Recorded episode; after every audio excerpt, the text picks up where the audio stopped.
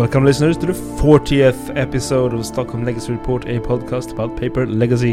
My name is Victor Bernhards. With me, as always, are my fantastic co-hosts Robin Svensson and Kristoffer Wikström. To you, dear listeners, we would like to say thank you for tuning in and welcome, Big 4-0! Hello, hi, how do you do? Good evening. I hope you're ready for some magic ASMR. Stockholm Legacy Report can be found every week on the Top Deck tab. In this week's episode, we will go full on Grixis. Our paper play report, a special deck tech, and the basic land connoisseur panel will all be about this former powerhouse of a colored combination legacy that is now perhaps seeing a strong return. We are not talking about Honda Civic, Grixis Delver, or Kolaghan's Command, Grixis Control. No. This is the era of the Neon Dynasty, and wow, is this something. Kristoffer, you will do some heavy lifting here, as he was the only one that was playing at our local game store last week, sporting great success with Grixis Hidetsugu Undoing. What is this all about, Kristoffer? Take it away, please. So this has kind of been the new Undoing hotness, because there's a lot of talk about different Days Undoing Hullbreacher decks out there, and for the most times they're Jeskai based, and I think that's a super powerful shell. You know, you can just jam Hullbreacher Undoing and have a show and tell Splinter Twin situation in your deck. But why would you choose Grixis? And the only card that justifies playing Grixis is, in this day and age, is Hidetsugu Consumes All, which is one of the new cards from Neon Dynasty. And if you've lived under a rock, I can't blame you, because I do love myself a rock. But the card is a Saga, an enchantment for 1 black and a red, which on the first what's the word for it? Lore counter? First chapter. Yeah, on the first chapter, it destroys each non-land permanent with mana value 1 or less, which is pretty good in Legacy. I mean, you know, a lot of the things you're scared about, this is either gonna hit, or if it's in play already, you're kind of dead. So this is this is pretty good against half of Legacy, the first tick. And then the second chapter is Exile All Graveyards, which is, like, I can't understate how randomly strong that is against a lot of opponents. And the last chapter is you exile it, and then you return it transformed. And the transformed side is a Vessel of the All-Consuming with a banger picture. It's looking super grim. This is what I imagine, like, Death's Shadow would look like, but Death's Shadow is usually a bit shonkier than this. But it's a 3/3 trample, and whenever it deals damage, and not to a player, like any damage, put a +1/+1 counter on it. Then it has some extra flavor text. And that's pretty much, when it deals damage to a player, if it has dealt 10 or more damage to that player this turn, they lose the game. So this card is extremely cool. And through the tournament report, I'm just gonna go through some examples where this card was extremely overperforming my expectation. This is one of the cards that kind of flew, like, under our radar. Oh, right? For sure. We had no mention of this at all. And Hidetsugu from original Kamigawa block was, to me, sort of previously completely unknown as well. It's an Ogre Shaman for 3 and 2 red, 4/3 tap. Heartless Hidetsugu deals damage to each player equal to half that player's life total, rounded down.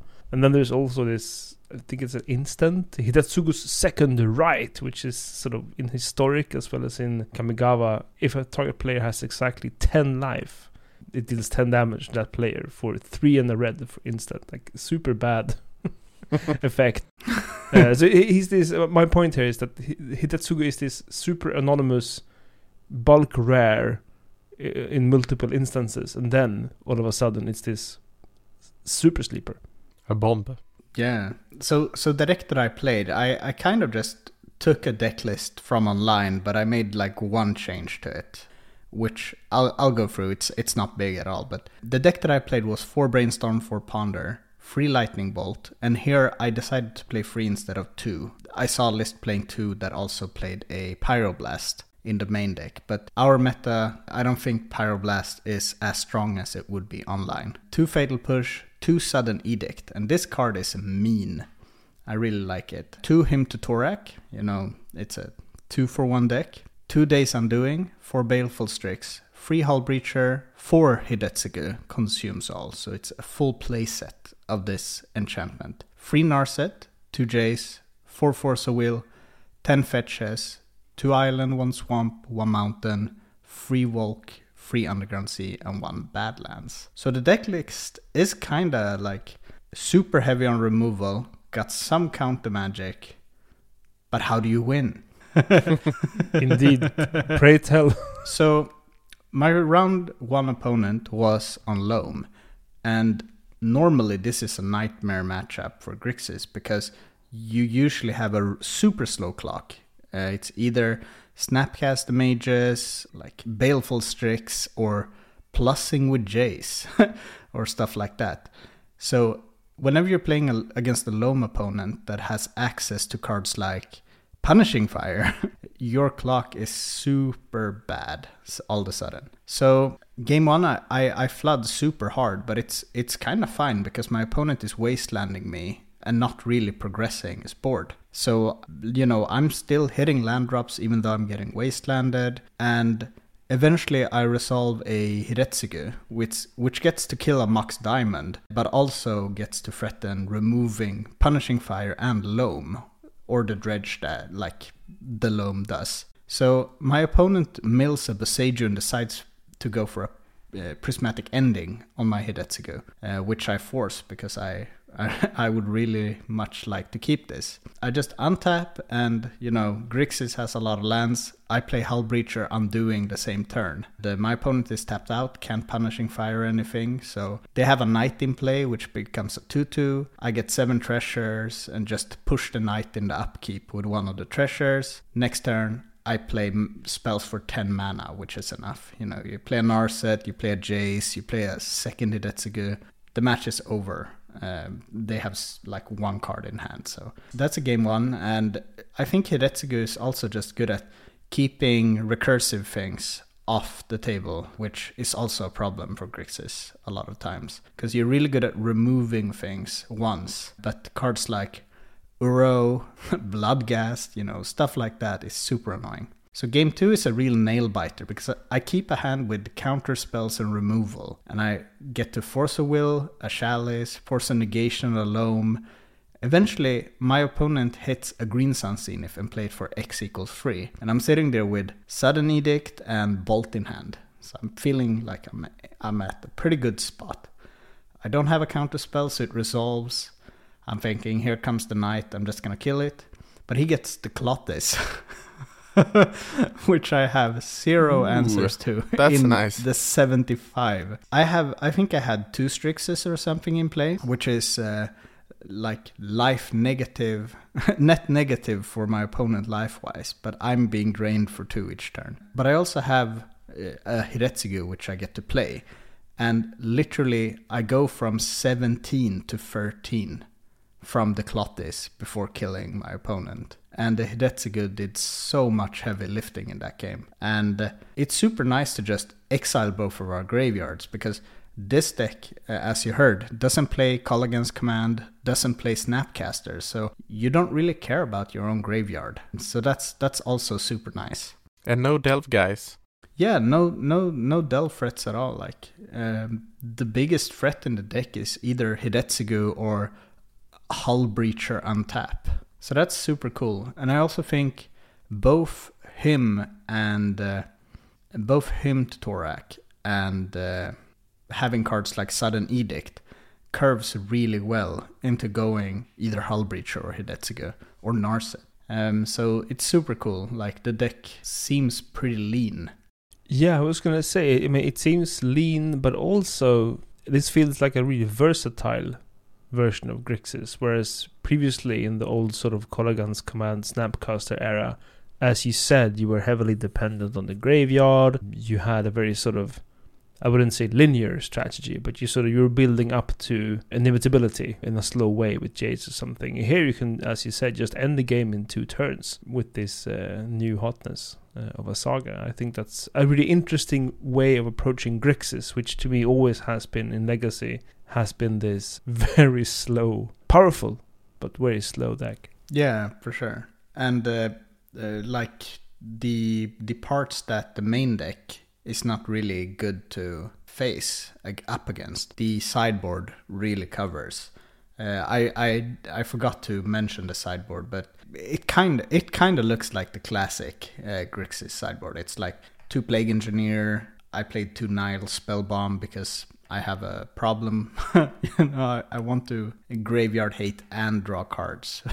But it's super cool. Like if you're scared against blue matchups, which Grixis really shouldn't be, like in most iterations, I'm playing 4 Red Elemental Blasts effects in the sideboard. Also 2 Force of Negation, Surgical, and just some extra Thought Seizes for the combo matchups. Your game 1 is just gonna be, I'll destroy my fair opponent, and then game 2 you're gonna be like, okay, did I play against combo or something? Then maybe I need to swap some things around. But it's super solid. The main deck, it does have a lot of removal and stuff like that, so that might be a problem for the deck. Are you running Blood Moons in the sideboard? I am not running Blood Moons, and that might be a good choice. But yeah, I'm playing 4 basics, so it's kind of scary to do it as well.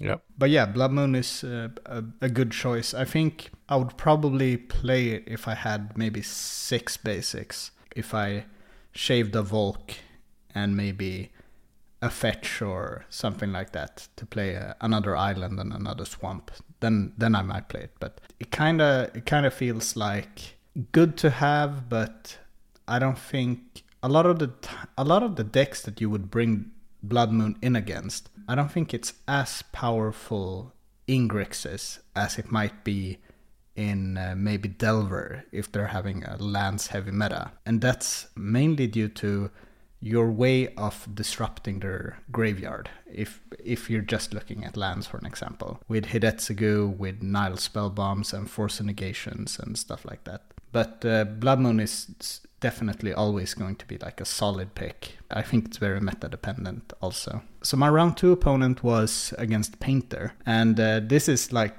one of those matches where everything just goes your way. So he goes Welder Pass. I just bolt it and pass. He plays a Saga and pass. I untap and him.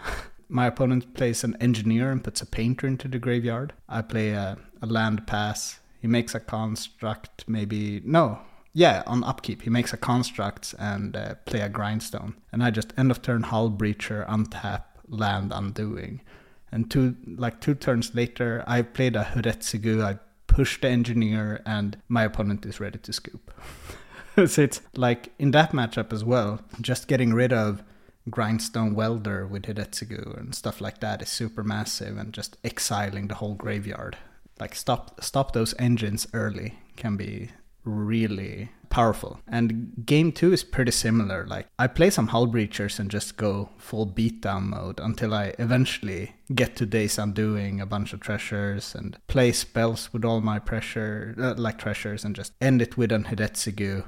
And it's too much pressure too fast. I think the Hullbreacher Undoing shell is just powerful overall, especially if you have to also play around things like Hidetsugu, which is an early game sweeper, and in some games a closer. So next round opponent is Blue-Red Delver, and this is one of the matchups that I really wanted to try out. Game 1, my opponent molts to 6 and I'm on the play. So I go the classic Underground Sea Ponder. He plays DRC and pass. I untap and him, which is like the Grixis. If you go to a Grixis 101 on Univer, in the uni, they'd be like, always him on turn 2, make him Days. But it just resolves and... Oh, wow. Yeah, like it's like the air is just out of your opponent's body. Like their soul leaves their body. Oh, getting him on turn 2 on the draw, that's awful. Yeah. Especially on a Molta 6 also. Never feels good. And my opponent runs into all troubles because he like untaps, plays a Ponder, fetches, and plays a Delver. And I just take my turn and play Hidetsugu for a nice 2-for-1. And I kill the threat. My opponent knows that Hidetsugu is just going to remove the graveyard. So he plays the earliest Murktide that he can, which becomes a 3-3. I take my turn, just land pass, get hit for 6. My opponent iterations into Wasteland and shoots my Underground Sea. I play Hullbreacher in response, take my turn, play a land, and you know what's coming. It's the Undoing. So I get a bunch of treasures, and eventually I just get to, you know, use all my treasures, play Narset, play Sudden Edict. Like, there's no way out for the opponent at this stage. And I just think, like, Sudden Edict does such a good job at cleaning up Murktides after Hidetsugu, because they might be like, oh, I just need to dig for a force, but it doesn't do anything. So that's super cool. And Hidetsugu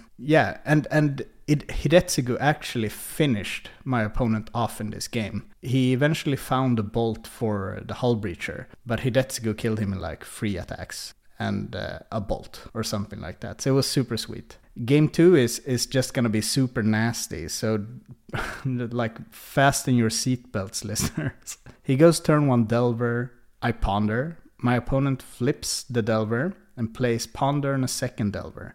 I untap and play Strix, trying to bait the Days, but no deal. My opponent flips Delver number 2 and swings for 6. I block 1 and he plays a like 5-5 Murktide or something. I take my turn and play Hidetsugu, and it resolves. And I was like, you had a Days in hand. What's up with that? Maybe the Delver wasn't worth it. I don't know. My opponent hits me for 5 and plays 2 DRCs. And like at this stage, they're not going to be great. Like my Hidetsugu is just going to remove his graveyard. So like it's going to have to work hard to get them to Delirium. But the sweet thing about Hidetsugu is it's not a legendary. It's not a legendary enchantment. It's not a legendary creature when it flips. So I just untap, play a second land and a second Hidetsugu, killing both DRCs. And my opponent takes the turn, attacks for the Murktide. I just untap, play Narset, and Sudden Edict the Murktide, and it's over. You would really think that Hidetsugu is a legendary, intuitively. Yeah, I was super shocked. Yeah, I'm looking at the card right now. I'm like, this is not legendary. No, this is just like a very named specific ogre that consumes all and becomes vessel of the all-consuming. But apparently, I mean, as a Grixis player, you can walk around with as many vessels of the all-consuming that you want. You got vessels for Days. Or for Days Undoing, I should say. Yeah, but it's kind of like one of those scenarios, you know, when your opponent has a blast zone with a certain amount of counters on it, and you're just like, oh, it's on free. I'm not going to play out my Narset or something like that. Hidetsugu kind of has that effect, but the other way around. You play it and you sweep a lot of ones or zeros. And then they empty their hand and just play out all the threats and just play a second one. So the Hidetsugu multiples is super sweet. And the clock on the other side, it's super real. Especially, you know, I have played a lot of Grixis in the past. And having a clock in this deck, which isn't Gurmagangler, it's sweet. I have a question for you regarding, like, I mean, you've been obviously praising Hidetsugu, but like hearing on your how the games turned out, it also sounds like the fish door combo pulled a lot of weight. For sure. Do you think that Hidetsugu could go into a more controlly Grixis deck without like a combo finish and do well? Or do you think it's merely like the power of the fish door shell that is pulling the weight on the deck? I mean, Breacher deck has been doing really well at our LGS, like even before as well. So yeah. What do you think? I do think that you could build a Grixis deck without the Breacher combo in it, because what the deck normally wants to do is 2-for-1 opponents or better. And like the strongest 2-for-1 or X-for-1 you can do is Hullbreacher Undoing. But this card on its own, it's kind of like a pseudo planeswalker in that sense, that they can't attack. You just play it out, and the first effect happens. And then it removes any eventual like problems in the graveyards. And then it becomes a pretty slow but pretty reasonable clock. I do think that the Undoing gives this deck another angle, because you're playing so much removal like bolts, sudden edicts and stuff like that. So you're kind of telegraphing a bit when you're passing on free mana. But also, since you have so much removal and stuff like that, it doesn't necessarily mean that you are trying to go for something. A lot of times just the opponent knowing that you have the Hullbreacher combo is enough for them to keep removal up against Grixis. And that's super powerful. Yeah. Because what you don't want is them committing 2 and 3 drops into play. You want them to keep mana up, because in the late game you are going to overrun them.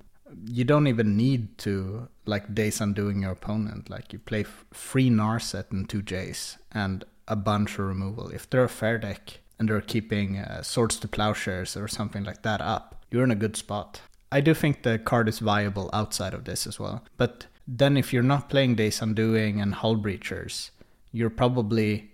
You might be looking a bit at Snapcasters and Kolaghan's and stuff like that, and they're kind of unsynergistic with Hidetsugu since it's exiles. That's true. That's true. I like the false tempo approach that you're talking about, like making your opponent keep up mana. Maybe they even need to keep up mana for Hidetsugu. They may have boarded in Blue Blast or Spell Pierces or something that will destroy an enchantment with a trigger on the stack, and that creating a real tempo for your deck if they are keeping up mana for that kind of things. Yeah, so I do think that having the Fish Door or Breacher combo in this deck is very powerful, just because it's kind of like what the Rug Twin decks did in Modern long ago.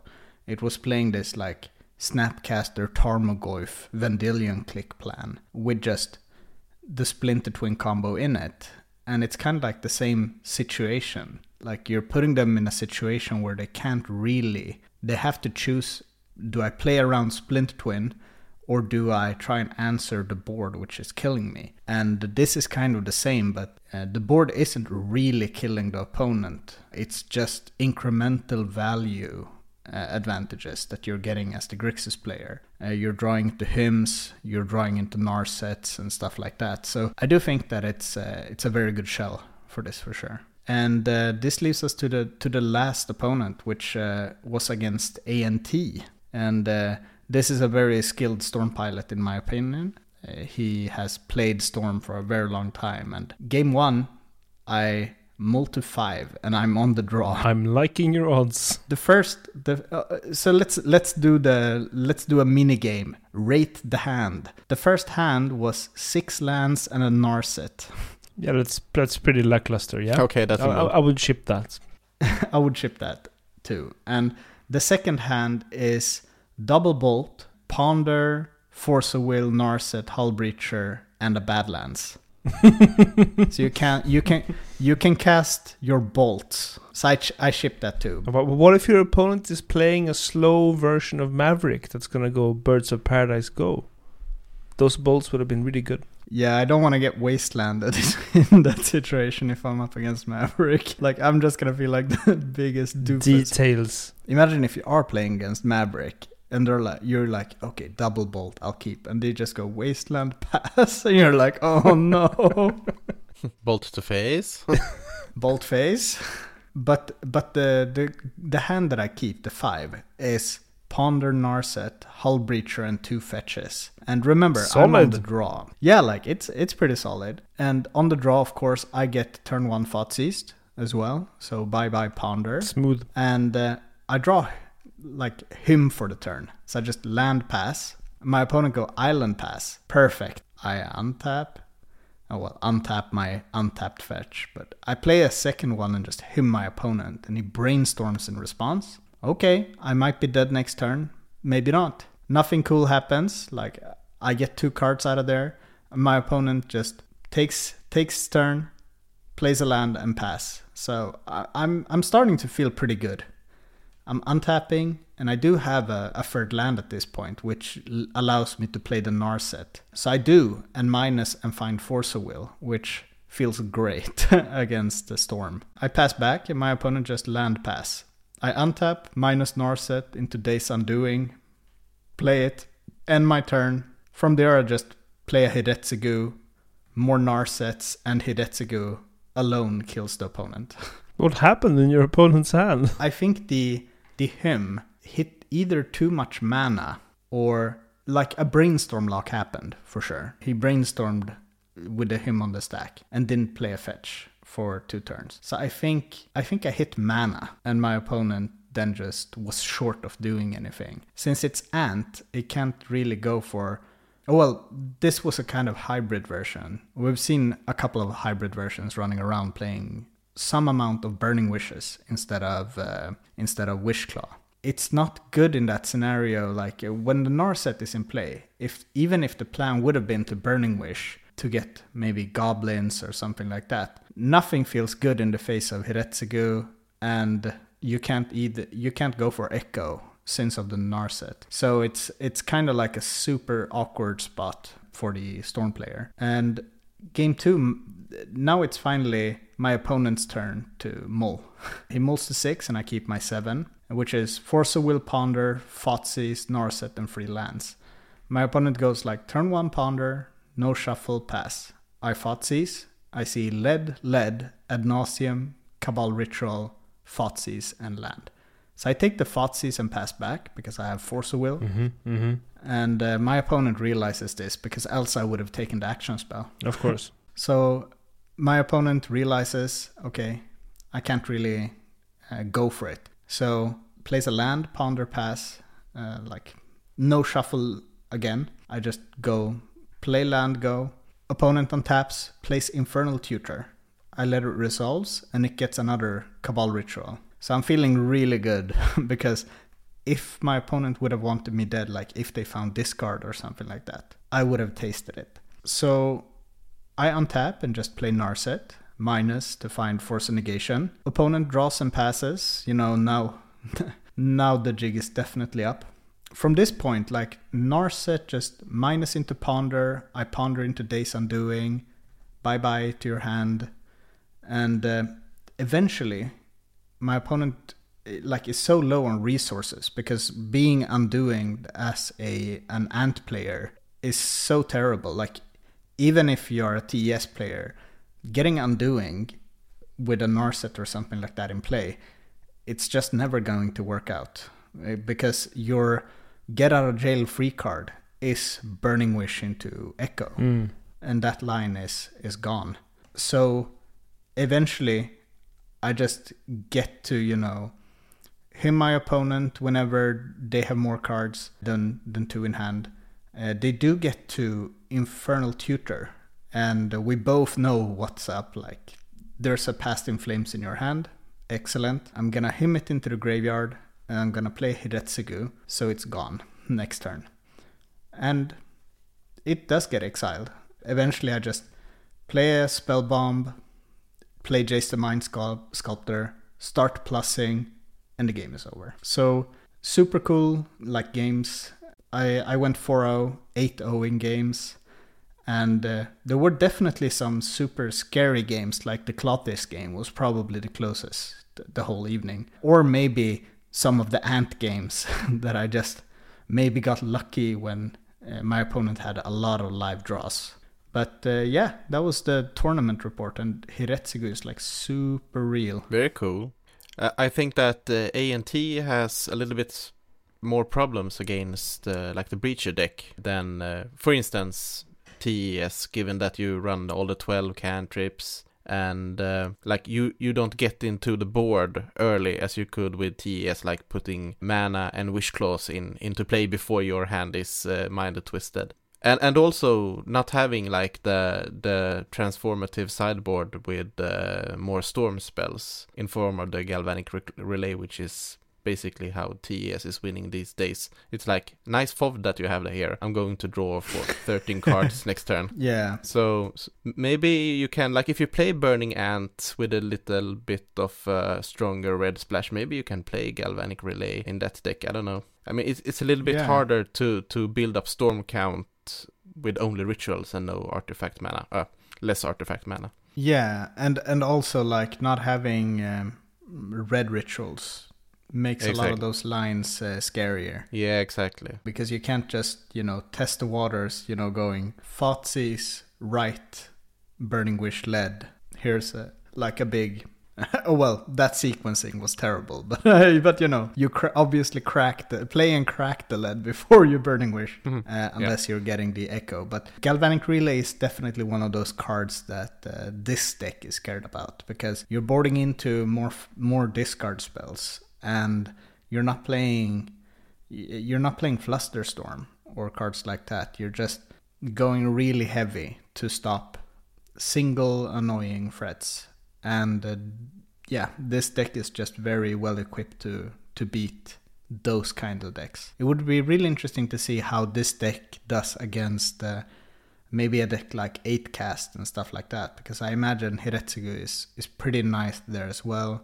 Just sweeping up Faptors. You're getting like the Chalice and the Shadow Spear and stuff like that just is out of there. But at the same time, Kappa Cannoneer is real. I think that's why the Sudden Edicts might be there, like for the Murktides and those. But super cool deck. Yeah, sounds really good, and big congratulations on the clean sweep 8-0. That's cool. Very nicely done indeed.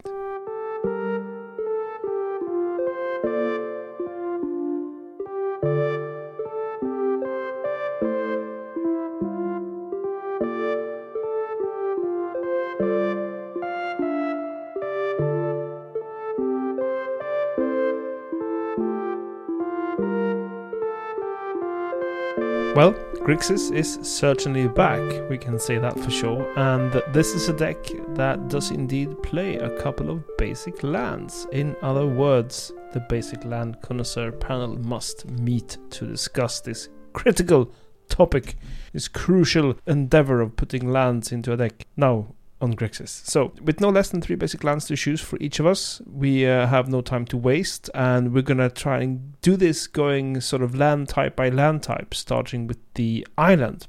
Robin, what do you have for us? For me, Grixis is a deck that plays Baleful Strix, and I think it's about like the only deck that plays Baleful Strix. Maybe some sort of Doomsday decks do as well, but none of the other fair decks are playing Baleful Strix anymore. But so I searched for lands that I thought would go well with Baleful Strix. And Baleful Strix, like the OG painting, is a little bit of a watercolory feel to it. So I picked out a nice Mirage Island. It's number 338 from a Mirage. And it has this color scheme that reminds me of Baleful Strix a little bit, where it's kind of a dark water and sort of a sunset in the background, and the sky is almost purple with a little bit of yellow in it. And then there's a dark island or a dark mountain on that island in the background. And it has sort of the same colors that the Baleful Strix has. I really like that. It does have the same color scheme, even though at first I wasn't at all thinking, Baleful Strix. When I saw this island, I'm thinking this is an island I remember from playing Magic the Gathering when Mirage was released, and basic lands just got more and more interesting art, and this is like, wow, this is such a cool island. But now that you say it, it really does have the same color schemes as Baleful Strix, which I find super interesting. Yeah, I really like this pick, just because it's like Douglas Schula always makes beautiful art. Yes. And this looks like such a nice... This would be a perfect fit for, what was it, 2016, 2015 or whatever it was, Grixis, when you were playing Treasure Cruise, because this is where I want to cruise. But yeah, it's really nice. I mean, the waves are a bit high, but yeah, I can see myself going into the sunset in this island for sure. What about you, Kristoffer? This is uncanny, but I picked version 338 also, but from Odyssey by Rob Alexander. And this is one of my favorite islands, period. I might even have used it earlier in another episode, but there's this beautiful coastline. You see like a mountain in the background, you see some cliffs, and then there's a reflection of everything in the water, which... kind of represents the 2-for-1s that you're getting with Grixis. You want landscapes? Have two. Mm-hmm. No, but it's super beautiful. I really love this. I think it looks super calm. And one of the things that all of my basics are going to have in common is that there's not really anyone to be seen in them, which is kind of like what Grixis a lot of the times feels like playing against. It's you're playing against a planeswalker who's just throwing spells out there, not really creature spells necessarily. And you're just fighting the elements. So this is my calm island pick. What do you think? Very cool. I like your reasoning behind this choice, and I guess this is like the calm before the fish door storm that you're presenting, or the like Hidetsugu, I'm gonna consume all of your one drops and your graveyard, and then beat you down. So it's a very like soothing picture. It's very light for being Grixis. It has a lot of turquoise in it, but the 2-for-1 explanation, Rob Alexander, just always a killer artist for lands, of course. I can really see this happening, especially in this iteration of the deck, where you have... Grixis is, of course, all about a plane of... complete undeath destruction and so on and so forth, whereas Hullbreacher is about something else, and this is a way more maritime island, if you want, compared to what Grixis usually is considered to be, and I think that fits. Excellent. So tell us about your island pick, Victor. Well, I have picked perhaps a suite of the perhaps most famous basic lands that there is for connoisseurs, I should say. I have been waiting a long time to take these out, and I finally thought it was the time for the Guru lands. So this is by Therese Nielsen. It doesn't have a card number because there is only one Guru Island. And this is an island that's set beneath what looks to be a twin sky, right and left, depicting what would happen depending on if it was night or day over this island. And it has some of these super interesting sort of mathematical, geometrical forms that kind of explains how the sun and or moon would traverse the sky above this island. This is how all the Guru lands are drawn in different ways. You have this sun-moon thing going on in the picture. And I have chosen these basically because they are really, really, really pricey. I think the cost for a Guru Island is easy in the €1,000 sort of section these days. Of course, that's been bolstered by the last couple of years shenanigans in pricing, but nonetheless, they were expensive in 2016 as well. And my point here is that I have always considered Grixis to be a super expensive deck to play, because you have really expensive jewels, you have really expensive fetches, you have all these mythics. Hidetsugu is also a mythic, probably not as pricey yet, but could be. It's getting there. Yeah, and I wanted to sort of find which are the priciest, most exclusive basics you can have, and I think the Guru lands really come out on top there. I don't know if they are factual the most expensive ones, but I think they're the most expensive ones you would actually want to play in a deck. Also, they are, with this sun-moon mathematical thing going on, they also signal that you are a person of high intelligence, and I think you need to be that to make Grixis work, and might also be why I haven't played Grixis in any format ever. So I'm just going to give my 2 cents. I was 100% certain that the reason why you chose the Gurus are due to Days Undoing, which kind of feels like just ending the day, because the Days Undoing, it reverses the day kind of, I guess, in the flavor text. You get like everyone gets new cards and you end your turn as a part of the spell resolving. And this kind of looks like you're not sure if what direction the sun is going. Is it becoming morning or day? Morning or day. Listen to me, guys. Big brains on this boy. No, but you're not sure if it's turning into night or day.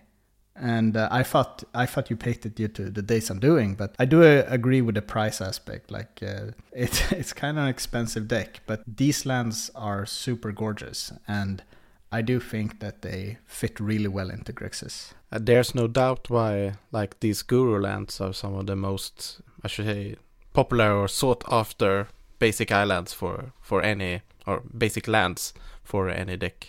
They are so pretty, and very good choice, Victor. Okay, that brings us to Swamp.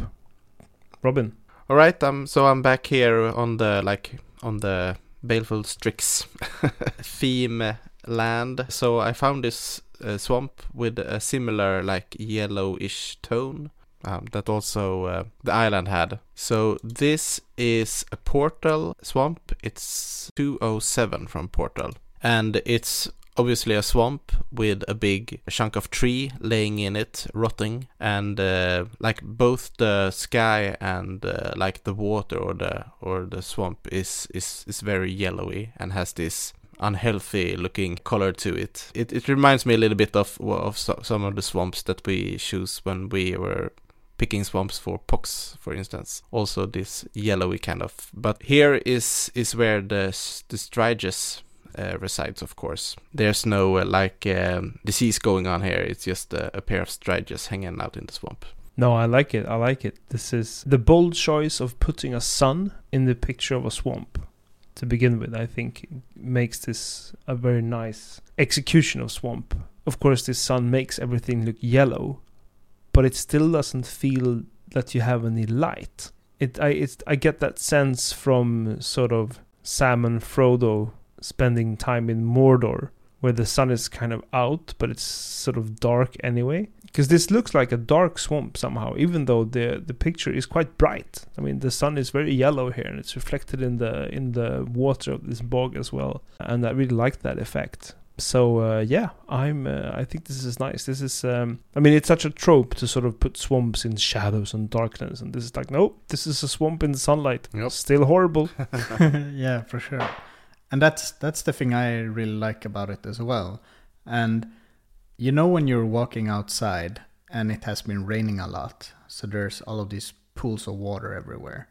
And the sun is like descending, there's a sunset coming up, and you're getting blinded from two angles at the same time. And this kind of feels like that, because you're getting like glare from both of the sun and the reflection, but you also need to watch your step because you're walking in a swamp, and it kind of feels like you have to tread lightly and it will hurt your eyes doing so. So I really like it. It's a very cool swamp for sure. And when looking at it next to the Baleful Strix, it actually looks like the same tree that the Baleful Strix is sitting on. You can check it out later. What's your choice, Christopher? I picked an Invasion Swamp, version 342 by Ron Spencer. And I picked that murky island that Victor just talked about, the very dark one. Like, it looks like it's during daylight, but there's both fog and probably thick trees, so light doesn't really shine this place up. It might also be moonlight, but I picked this due to, like, it doesn't look like animals can live in this place. And the only type of animal that would survive here is either like an angler, like a Gurmag angler, or a Baleful Strix, which is a robot. So for me, I wanted to pick a swamp again with no living thing in sight. Just darkness, and you're walking into things. That's Grixis. So that's my pick. Yeah, so this is a really nice picture from Ron Spencer, and I'm a big fan of these basics from this era, Invasion and the other sets from this era. Yeah, it's a really nice looking picture, and I like the sort of haze that is going through the root system or whatever it is that is coming out of the swamp. Looks really cool. I think the swamp looks also a bit like artificial. Like, it looks like it's not real. It has this sort of, the color, because the colors are super bright. Like, the mist is very light blue, and the roots of these gnarled huge fuck of trees are like very light gray with some extreme highlight on them, like this, and the moon is just a complete white orb in the background there, and I think that alludes to Kamigawa Neon Dynasty. Like, there is some neon in this picture. And since we have a Kamigawa Neon Dynasty non-legendary saga, putting this back on the map, I think this fits. Yeah, for sure. I also think this looks a little bit like a happy swamp in some sense. It's not nearly as grim looking as such a bad place. No, not nearly as grim as the piece of wood that I chose or many of the other swamps. This, I could hang out here with the Strix. Yeah, I think this because I think maybe that's some mushrooms also on the tree and stuff like that. This swamp is more alive in one sense. So yeah, for sure. What about you, Victor? Do you have any shocks for us on your swamp?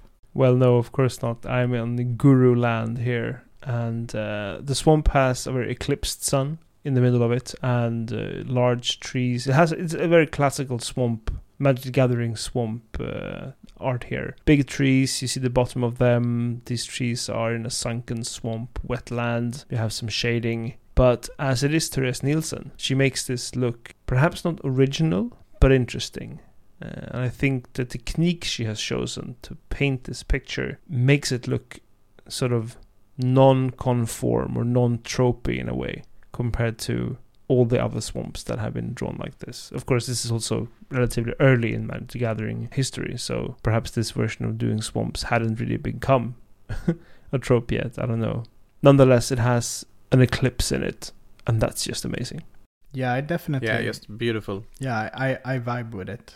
Like, depending on what color the Guruland has, the amount of sun that is in the picture, like, shifts. Having the eclipse in one of them is just super fucking cool, especially for the swamp. Because in a lot of the other pictures, you see like, some part is lighter than the other, but not in the swamp really. There's like one glare of sun in the middle that seeps past, and the rest is just dark and pretty. Good pick. All right, final round. The mountain. What is a Grixis mountain, really? Robin, tell us everything about this. Yeah, what is a Grixis mountain? Well, I chose another card from Portal, and this one is number 210.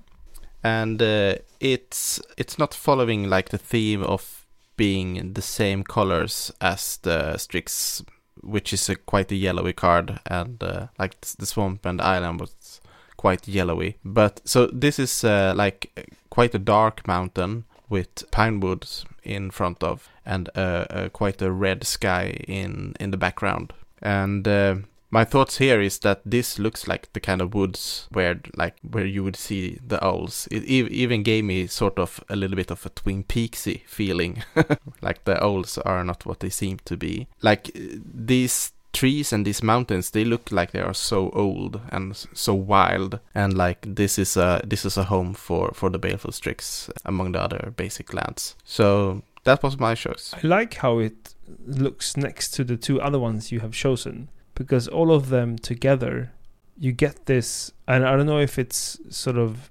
history, I mean the use of technique, or if it's the printing that does it, but they all have that slightly pale sort of veil on top of them, as do the revised jewels that you are likely to see next to these lands on the board. And I think that gives it a very interesting, coherent look together with the other lands as well, and I like that. And I also like that this is a mountain that has, on the one hand, a very classical, extremely red background. The sky is just full on red. But then the rest of the picture is this coniferous forest in front of these black, bluish, dark old mountains, and that gives it a bit of it's a new take, or it's another take on mountain in Magic the Gathering, and looks great next to the other ones that it shows. That I think also the swamp is different in a way, and all of this would look really good on a board, and I hope to see it sometime at the LGS.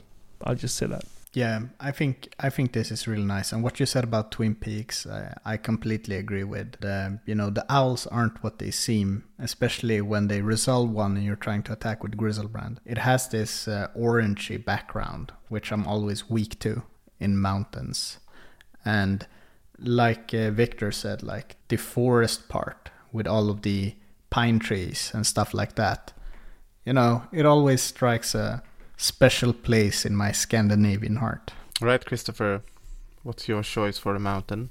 I actually chose a mountain that I don't play myself, but this is one of the mountains I really like. And it's version 346 in Mirage by John Avon. And what is mountains? What are they doing in Grixis? They are either helping you cast black spells in form of Kolaghan's Commands and now Hidetsugu, or they're casting lightning bolts and pyroblasts. And like how extremely dark the bottom path, the forest, like that's closest to you from your perspective. That's just what red and black in Grixis are to me and has been historically. And it's, I don't know, it's just a really mesmerizing picture. I really like this art. So I picked it due to the Kolaghan's Commands and Hidetsugu fans out there. So what do you think? Yeah, it's a really nice picture, and I like the different layers from the very dark foreground, and then like the each subsequent mountain becomes a little bit darker, and then there's this really bright yellowy sky. It's a nice picture. Yeah, it's old Mirage classic, just as the first land that Robin talked about. I have been sitting with these in front of me, like excitedly putting them into decks when I was a kid. And yeah, you're right. I mean, the mountains in this deck are for two things, and this mountain does these two things really well, I would say. Very solid choice. So are you going to tell us about your last pick, Victor? Yeah, I have a guru land for my last pick. A guru land? Surprised Pika face. Yeah. You should see this stream now, guys. It's absolutely crazy. And this is interesting because this is a mountain that is also a valley. And that's another thing we don't see enough of in mountains, I think, in Magic the Gathering. I mean, these days, mountains come in a lot of sort of interesting interpretations, whereas you see mountain in cities or mountains in sort of other depictions, but we've seen quite little of valleys in mountains, and this one has both mountains and a valley, that you're sort of standing in the valley, looking upwards towards where the valley grows back into the mountains, and you have this sun-moon eclipse mathematical scheme going on again, of course. And it's a nice view. It looks really expensive. It goes in Grixis. Actually, I think the mountain is one of the guru lands that you see the least, what I can remember anyway. It's a pity because it's a really nice looking card. It's not quite as standing out as the island, where the whole mathematical theme is a little bit more obvious, since it's in the sky and not other details disturbing it. But this one is really nice executed, and also the how also this land is divided in two, which one a little bit brighter side and one a little bit darker side. It's a nice one. Yeah, and the last point that you talked about is the reason why I think this card is especially underplayed, Guru. Price tag, sure. But if you look at the other ones, the sun and moon aspect, or the dark and bright side, is usually in line with the sun and moon. But here it's opposite. The moon side is brighter than the sun side. And that's super cool. So I don't know. It's very cool. I think this effect makes you think about is the glare from the moon stronger on the mountains than the sun is? Maybe indeed. Also, I think it's interesting that these are the first basic lands that, in quotation marks, breaks the fourth wall in Magic. You would have lots of other cards in Magic that would sort of clearly flirt with the player, like all of Arabian Nights or Orcish Lumberjack, Goblin Moon Brigade, whatever. So many examples of cards from the very get-go that will flirt with the player. But the basic lands were just only ever basic lands, until you have this cycle of basics that adds this feature of mathematical sun and moon eclipse schemes in them, and that also sort of talks directly to the players rather than sort of just being a nice piece of art. And I think that's also interesting. Yeah, it's breaking the fourth wall a bit, but not in an immersion breaking way. It's not like the other way of doing it, which was the other way to break the fourth wall are these new islands and basics that just has the text of what a basic land is. And that's like no art, just like massive text. But I think what you mentioned is really nice. And what I can recall, this is the first instance of these are some artist sketches on there. And that is all we have for this week in the Grixis land. We hope that you've enjoyed this episode as much as we enjoyed recording it. If you do like the show, tell a friend. If you think they should listen as well. If you want to say hi to us or suggest something for the show, join our Discord server. You can find the link in the episode description. In addition to Discord, you can hit us up on Twitter at STHLM Legacy, Stockholm Legacy. We in this crew are also present personally on some social media. Robin, where can our listeners find you? You can mostly find me in real life at Thursdays at Alphaspel, but you can also find me in the Discord server. Yeah, you'll find me on both of those places as well, and at MonolithMTG on Twitter. And you can find me at Disco Drogo on Twitter. And that is the end of the 40th episode of Stockholm Legacy Report. Thank you, Robin Sansén and Kristoffer Wikström. Thank you for listening. The great Frönes has written our music. You can check out their work on Spotify. And until next time, do remember that Grixis is a world of death, darkness, undead, hatred, envy, and a lot of other bad things.